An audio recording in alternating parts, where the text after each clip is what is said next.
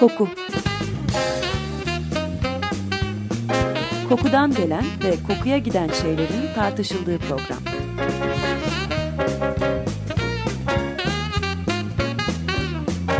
Hazırlayan ve sunan Vedat Ozan.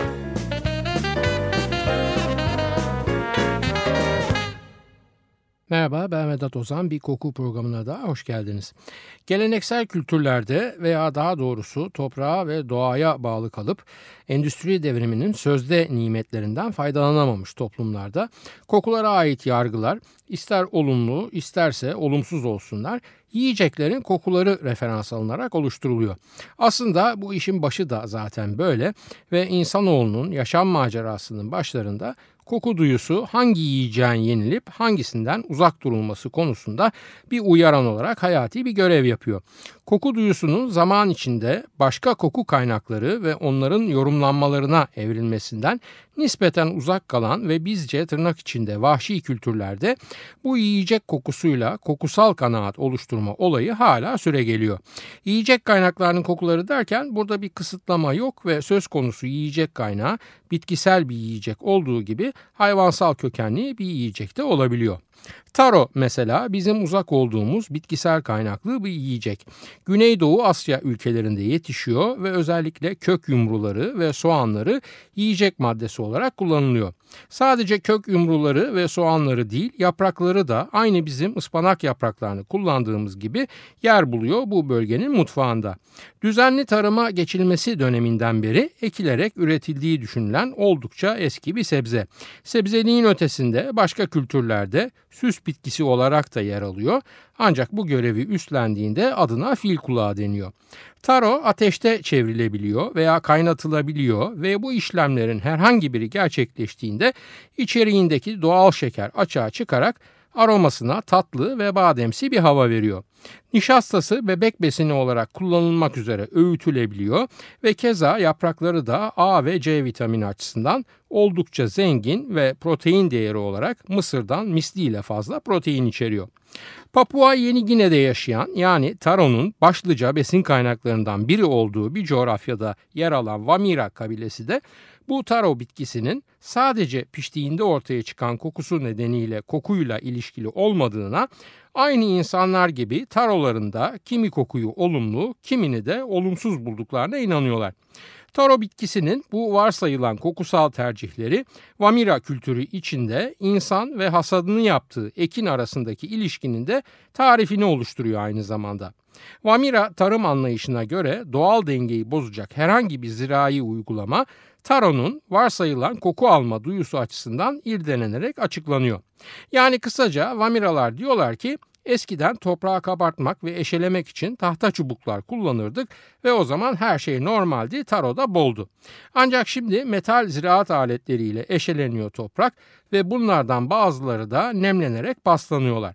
Bu paslı metalin kokusu taroları rahatsız ediyor ve kaçırıyor. Bu nedenle de artık eskisi kadar taro yetiştiremiyoruz. Wamira inanışlarına göre taroların hoşlanmadığı tek koku paslı metal kokusu değil. Onlar yağlı maddelerin, yani et, Hindistan cevizi, sabun veya tuzlu maddelerin, yani balık, yosun veya adet kanının kokusundan da hoşlanmıyorlar. Yağlı maddeler olarak saydıklarım Wamiralar için eril, tuzlu maddeler olarak saydıklarımsa dişil kokular olarak biliniyor. Bu anlamda bakıldığında bu kokuları bir taro tarlasına taşımak insan doğurganlığıyla bitki doğurganlığını birbirine karıştırmak anlamına geliyor. Yani insanın türemesiyle bitkinin üremesi kavramları birbirine giriyor ve bu da kokular vasıtasıyla tarolar tarafından algılanıyor. Bu durumda da elbette tarolar bu karmaşanın içinde yer almak istemeyip kaçıyorlar ve sonuçta gene olan oluyor, taro verimi azalıyor. Wamiralarda gün geçtikçe daha az taro tüketebiliyorlar. Yani Wamiralar aslında çok da komplike bir şey istemiyorlar. Her şeye ait olduğu yerde kalsın ve maddeler dolayısıyla kokuları birbirlerinin içine girmesin, biz de aç kalmayalım diyorlar. Wamiraların yaşam alanlarının az ötesinde Trobriyan adalarında yerel besin kaynağı olarak çok önemli bir bitki var ve ismi yam. Daha önce bir yayında çok çok kısa bahsetmiştim bu patates benzeri bitkiden ve bu bitki de bize oldukça yabancı. Gerçi iki hafta önce Carrefour'daki sebze meyve reyonunun egzotik meyveler bölümünü dolaşırken uçuk bir fiyata yam satıldığını görmüştüm orada. Ama kim alır ve kim yer bilemem. Muhtemelen çoğumuz da ismini duymamışızdır bu yiyeceğin ve cümle içinde kullan dense kurabileceğimiz en karmaşık cümle ben yam gördüm cümlesi olur. Yam da taro gibi nişastalı ve patates benzeri yumrulu bir bitki ve kızartılabiliyor, fırınlanabiliyor, haşlanabiliyor, hatta rendesi bile tatlılarda kullanılabiliyor. Her koşulda pişirmeden yenmiyor çünkü bitkinin içeriğindeki bazı moleküller mide bulantısı yapabiliyor. Ayrıca çiğ halde yamın ciltle teması, fazla teması tarihçe yol açabiliyor. Bu nedenle en yaygın kullanımı en kolay pişirme yöntemiyle oluyor ve aynı patates gibi bol bol suda haşlanarak yeniyor yam. Basit ve kolay yetişen bir bitki ancak oldukça zengin bir besin değerine sahip. Bol bol C ve B altı vitamini, potasyum, manganez ve lif içeriyor. Sodyum ve doymuş yağ oranında oldukça düşük, potasyumu zengin, sodyumu az bir gıda maddesi olarak insan vücudunun metabolik dengesi için oldukça hoş bir katkı oluyor haliyle ve gerek kalp rahatsızlıkları gerek osteoporoz yani kemik erimesine karşı vücuda direnç kazandırıyor. Düşük bir glikemik endeksi var. Bu da demek ki bünyemiz için kalıcı ve sürdürülebilir bir enerji kaynağı. Obezite ile diyabet sorunu olanlar için de oldukça uygun bir gıda. Tamam bir sürü faydası var ama bize yani burada yaşayanlara ne faydası var? Hiçbir faydası yok çünkü biz yam yetiştirmiyor ve tüketmiyoruz. Ancak biz nasıl buğday ve ekmeği önemsiyorsak Trobriyan yerlileri için de yam buğday kadar önemli zira en önemli yerel besin kaynakları bu bitki. Gene aynı Vamiralar ve Taro örneğinde olduğu gibi Trobriyanlılar da yam bitkisinin çok duyarlı bir koku alma yetisine sahip olduğuna inanıyorlar. Onlara göre her türlü yemek pişirme kokusu yamları rahatsız ediyor. Zira kendilerinin de pişeceklerine akıllarına getiriyor bu kokular.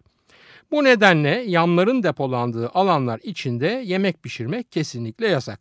Ha, ola ki yerleşim birimlerinde günlük kullanım için bir miktar yam var ve bu mekanlarda da haliyle yemek pişiyor. Bu durumda o yamlar yemek pişirmenin saldırgan kokusundan korunmak için Hindistan cevizi yapraklarına sarılıp sarmalanıyorlar. Malay Yarımadası'ndaki batek negritolar içinse mevsimlik meyveler beslenme tablosunun önemli bir bölümünü oluşturuyor. Bölgede aslında o kadar çok meyve yetişiyor ki bir batek başka hiçbir şey yemeden iki üç ay sadece meyveyle beslenerek yaşayabiliyor. Bu bolluğu sürdürebilir kılmak içinse meyvelerin çiçek açma mevsiminde batekler toplanıp meyve şarkıları söylüyorlar. Tabii ben şarkı diyorum ama bu bir anlamda uhrevi bir amaca hizmet ettiği ve bu yönde bir talebi dile getirdiği için ilahi demek daha doğru olabilir. Öyle veya böyle her meyve için ayrı şarkı veya ilahi söyleniyor. Bu sözlü müziklerin içeriği genelde o meyvenin ne kadar lezzetli ve çekici olduğuna dair söylemler bulunduruyor ki ruhlar bu şarkıları duyup daha fazla meyve taburcuğunun açılmasına sebep olsunlar. Ola ki bu müzikli ayin sırasında ortamda bir şaman mevcutsa o da transa girip ruhlar alemine küçük bir seyahat yapıyor ve geri dönerken de eli boş dönecek değil ya yanında olana ilave birkaç meyve çiçeği veya tomurcuğu müjdesi de geliyor beraberinde muhteremin.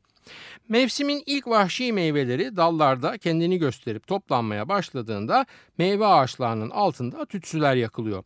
Bu tütsülerin yakılma sebebi ise şamanın ziyareti sırasında ona ek tomurcuk sözü veren ruhların bu sözü tutmuş olmalarına karşılık onlara kokuyla bir anlamda ödeme yapmış olmak. Eğer bu koku sunumu yani meyve veren ağacın altında tütsü yakılması olayı gerçekleştirilmezse o ağaca meyve toplamak için çıkan batek negritonun ağaçtan düşeceğine ve sakatlanacağına inanılıyor.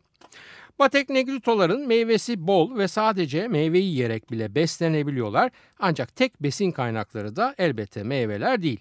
Bol bol ve elbette vahşi halde maymun, sivet, sincap ve bambu faresi avlayıp onların etini de bir güzel lüpletiyorlar. Ancak bu ovlanma olayı sırasında dikkat edilmesi gereken bazı kurallar var. Ava çıkan batek üzerinde hiçbir şekilde hayvan derisi veya tüy falan bulundurmuyor. Zira bu hayvansal malzemenin kokusunun avı korkutacağına inanılıyor. Bu kuralın tek istisnası cibon denilen maymun türünü avlamaya gidilirken süs olarak eskiden avlanmış cibonların kemikleriyle vücutların süslenmesi. Bu cibon kemiklerinin kokusunun diğer cibonları meraklandırarak av alanına çektiği ve üflemeli ok atan aletlerinin menziline dahil ettiği düşünülüyor. E başa ne gelirse sebeplerinden biri de meraktır elbette ve kemiğin kokusunu alan cibon maymunu da menzil içine girdiğinde ağza götürülerek içine hızla püf diye üflenilen borudan fırlayan okun hedefi oluveriyor. Bazı hayvanlar, özellikle de kaplanlar, bateklere göre aslında hayvan değil de hayvan kılığına girmiş ruhlar. Bu gibi durumlarda borudan üflenen minik oklar pek işe yaramıyor. Ancak eğer o borunun içinden ok değil de tütsü dumanı üflenirse bu kez hayvan kılığındaki ruhun insan formuna dönüştüğü ve sihirli yeteneklere kavuştuğu söyleniyor. Sırf bu nedenle batekler ava giderken böyle bir durumla karşılaşma olasılığını da göz önüne alarak bellerindeki av torbasının içinde tütsüler bulunduruyorlar. Burada küçük bir saptama yapayım. Tütsü denince illa çubuk halinde satılan Hint veya Çin menşeli tütsüler gelmesin aklınıza. Bizim İstiklal Caddesi'nde bol bol örneğini gördüğümüz bu tütsü çeşidi dünya üzerindeki tek tütsü yapma şekli değil.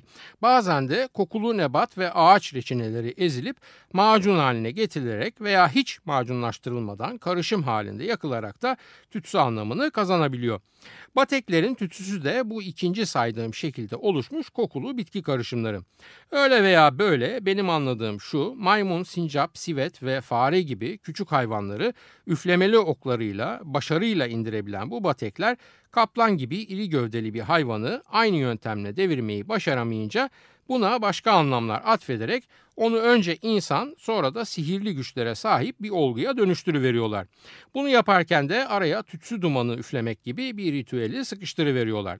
Bu çok uç bir örnek olabilir, ancak unutmayalım ki dünyanın başka bölgelerindeki en gelişmiş telakki edilen toplumlarda bile açıklaması yapılamayan olgulara böyle metafizik anlamlar yüklemek ve bu anlamları da çeşitli ayin ve ritüellerle süslemek son derece olağan. Efendim, dilerseniz burada kısa bir kahve molası verip sonrasında devam edelim. Yann Tiersen'in Amélie filmi için yaptığı müziği dinliyoruz. Les Jours Tristes.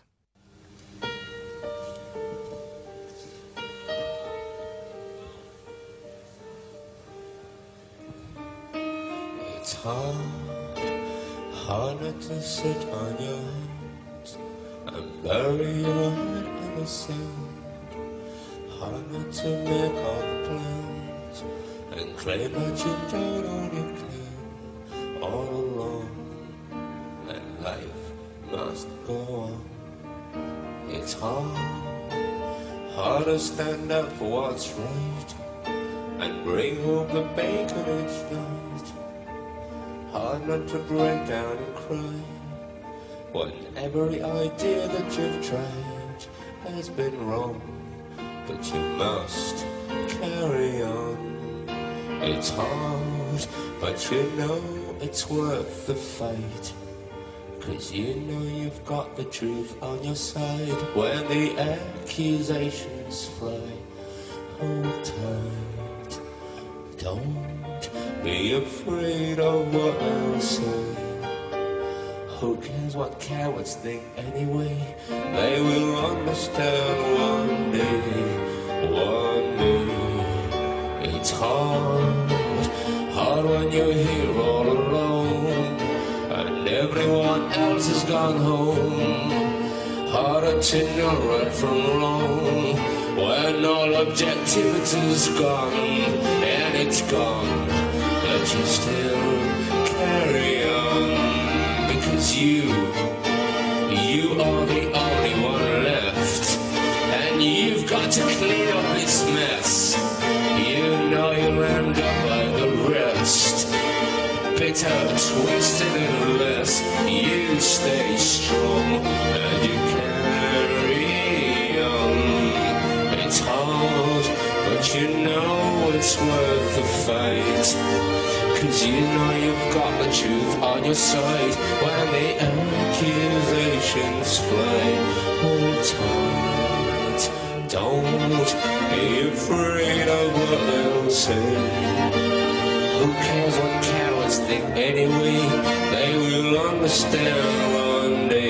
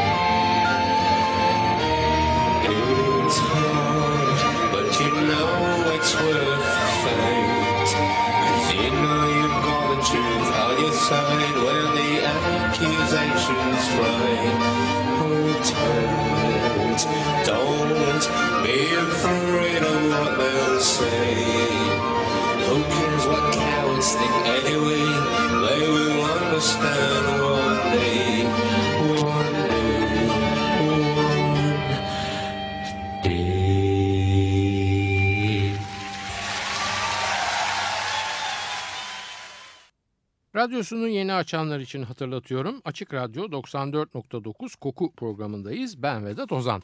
Yann Tiersen'in Amélie filmi için yaptığı müziği Les Jours Tristes dinledik.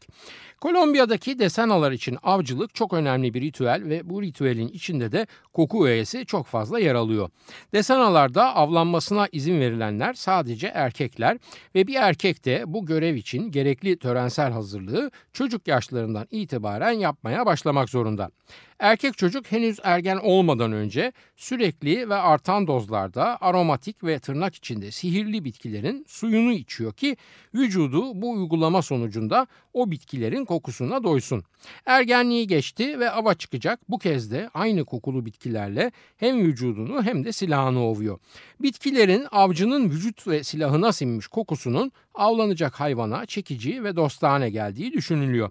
Ancak kokulanmanın tek sebebi bu değil ve gene vücut ve silahtan yayılan kokunun avdan kurtulsa bile hayvanın üreme gücünü arttırarak avlanacak hayvan miktarını uzun dönemde çoğalttığına inanılıyor. Evvela ergenlik öncesi oğlan çocuğu tarafından içilen, daha sonra ava giderken vücuda ve silaha sürülen kokulu bitkiler aslında Desana erkeklerinin kadınlarını cezbetmek için kullandıkları bitkilerin yakın benzerleri. Bunun sebebi ise Desanaların hayvanı avlamakla dişiye kur yapmak, yani çiftleşmeye giden yola adım atmayı benzer faaliyetler olarak düşünmeleri.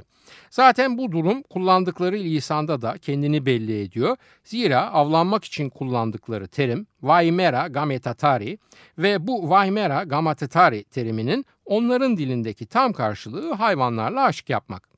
Bir parfümün arzulanan kadını arzulayan erkeğe çektiğine nasıl inanılıyorsa aynı şekilde kokulandırılmış avcının da avı kendine çektiğine inanılıyor. Her ikisinde de hedeflenen sonuç aynı, üreyerek ve beslenerek Desanaların yaşam döngüsünün sürekliliğini sağlayabilmek. Desana avcısının ava giderken kendini kokulandırması olayını biraz daha deşeyim istiyorum. Neden? Çünkü burada hedefe yönelik kokulu uygulamalardaki farklılıklar bu kültürün toplumsal normlarına ilişkin bazı başka gerçek zeka örneklerine de işaret ediyorlar. Başarılı bir avlanmayı sağlayabilmek için mevcut ve geniş aromatik bilgi yelpazesinden vücuda uygulama yapmanın ötesinde besin olarak nelerin tüketileceği de avlanması düşünülen hayvana yönelik olarak bazı önemli ayrıntılar içeriyor. Biz nasıl biliyorsak onlar da deneme yanılmayla biliyorlar ki vücut kokumuzu oluşturan etmenlerden biri beslenme rejimimizdir. Yani bizden uç bir örnekle açıklayayım. Sarımsak veya pastırma yediyseniz vücudunuzdan yayılan koku bu gıda maddelerinin baskın özelliğini veren koku moleküllerinden izler taşır. Sadece kuru cildiniz değil, nefesiniz, teriniz, idrarınız, hatta dışkınızda bile bu tükettiğiniz gıdaların kokusal izlerine belirgin olarak rastlanır. Siz modern yaşam içinde bunu maskelemeye çalışırsınız. Ancak az önce belirttiğim üzere Desana bilakis bunu öne çıkarabilir ki avlayacağı hayvana yönelik bir çekim sinyali oluştursun. Yani kısaca Desanalı avcı vücuduna aromatik bitkiler sürerken av öncesi dönemde de beslenmesini buna uygun düzenlemekten geri kalmıyor. Eğer avlanacak olan iri, güçlü kokusu olan ve siyah tabir edilen tapir veya kokulu yaban domuzu gibi bir hayvansa Av öncesi öğünlerinde iste pişmiş et ve kırmızı biber yiyor. Bu sayede de bu gıda maddelerinin miskimsi kokusuyla bu siyah tabir edilen hayvanlara daha cazip gelmeye çalışıyor. Ola ki avlanmak istenen hayvanlar bu saydıklarım değil de kahverengi tabir edilen daha hafif kokulu ve küçük armadillo falan gibi hayvanlar. Bu kez muhteremimiz sadece ve sadece haşlanmış gıdalar tüketerek ve avdan saatlerce önce burnuna içinde kırmızı biber bekletilmiş sular çekerek, kusturucular içerek vücudunu kuvvetli koku kalıntılarından temizliyor.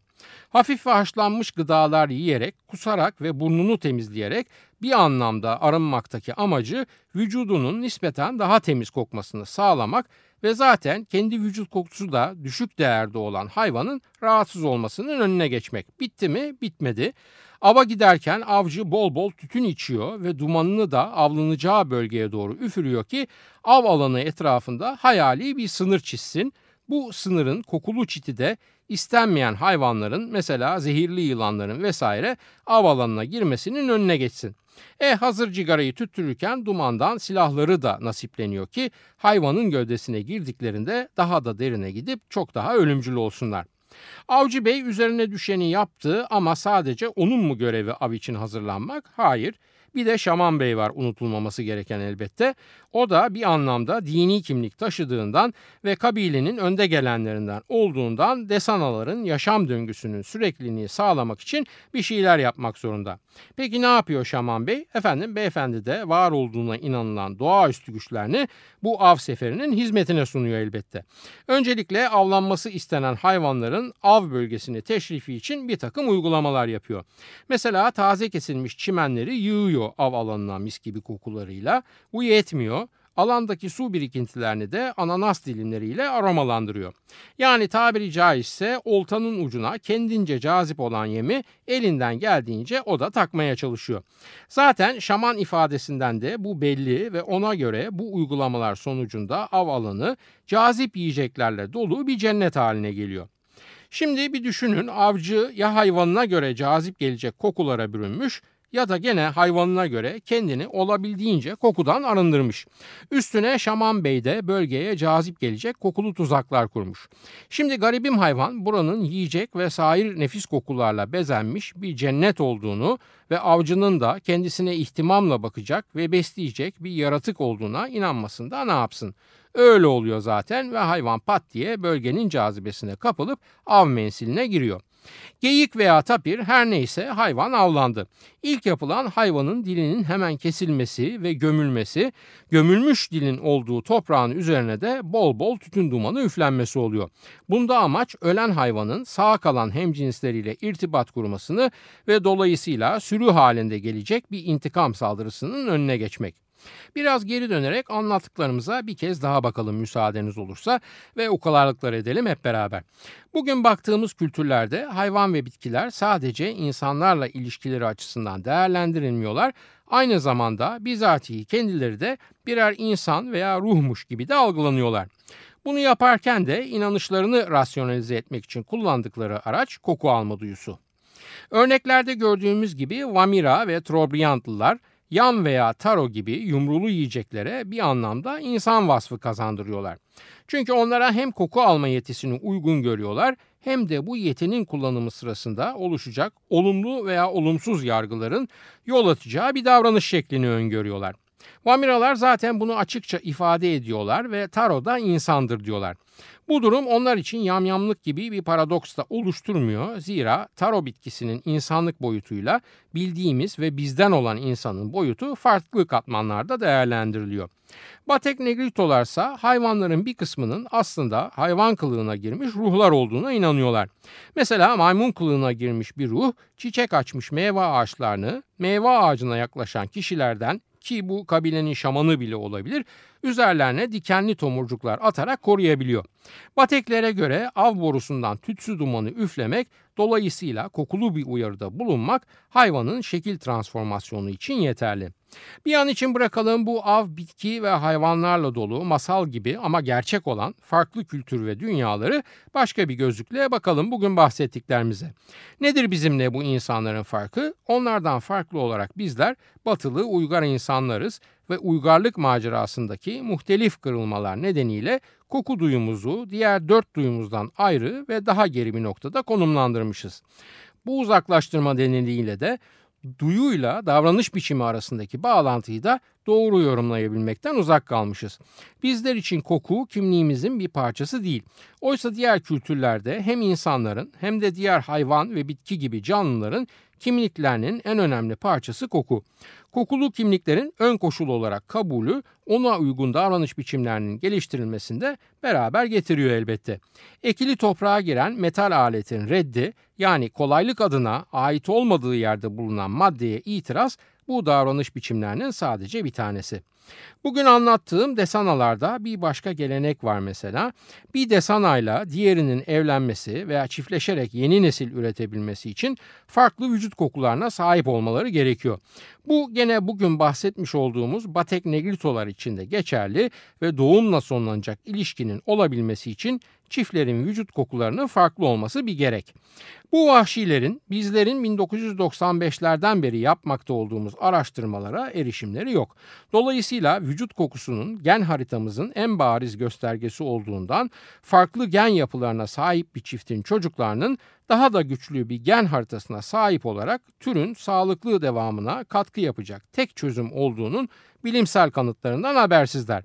Ancak bu bilimsel gerçekten habersiz olmaları onları bu gerçek koşutunda gelenek ve görenek geliştirmekten geri bırakmamış ve genlerin varlığını bile bilmeden onların habercisi olan vücut kokularından hareketle farklı iki gen yapısının üçüncü ve daha dayanıklı bir gen yapısına ulaşılması için gerekli önlemleri almışlar. Aradaki bazı örnekler çok masalsı veya saçma gelebilir bize, ancak bence bırakın avlanan hayvanın dilini kesip gömmeyi ve üzerine duman üflemeyi falan bir yana, zira inanın ben size bizim uygar yaşamımız içinde de benzer fantazi boyutunda en az on örnek sayabilirim. Evet, uygarlık yolculuğu sırasında bizler kokunun üzerine örtmüş, kendi kokumuzdan utanır ve onu maskelemeye çalışır hale gelmişiz. Bu maskeleme için kullandığımız misk, amber veya sivet gibi diğer koku kaynaklarını hınzırlığını tamamen ayrı bir programın konusu yaparız. Ama yüzlerce yıl bilim ve teknoloji için atılan adımlar, yapılan yatırımları düşünerek şu soruyu soralım bence artık kendimize. Vahşi dediğimiz bu farklı kültürler nasıl oluyor da bizim milyonlarca dolarlık araştırmalar sonucu ulaştığımız bulguların koşutunda davranış biçimleri geliştirebiliyorlar?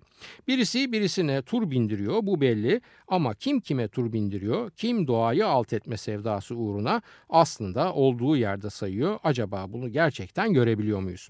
Haftaya bir başka kokuda buluşmak üzere hoşçakalın diyorum efendim. Soru, öneri, eleştirileriniz için e-posta adresimiz kokuprogrami at yahoo nokta com. Yayınlarımızda adı geçen konulara ilişkin görselleri az sonra facebook nokta com Taksim Vedat Ozan Koku adresinde de görebilir. Yorum ve sorularınızı oraya da yazabilirsiniz. Ben Vedat Ozan, radyonuz kokusuz kalmasın sevgilerimle.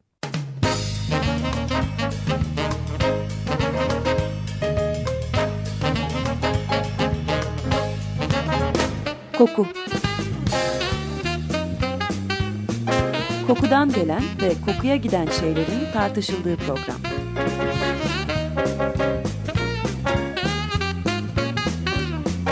Hazırlayan ve sunan Vedat Ozan.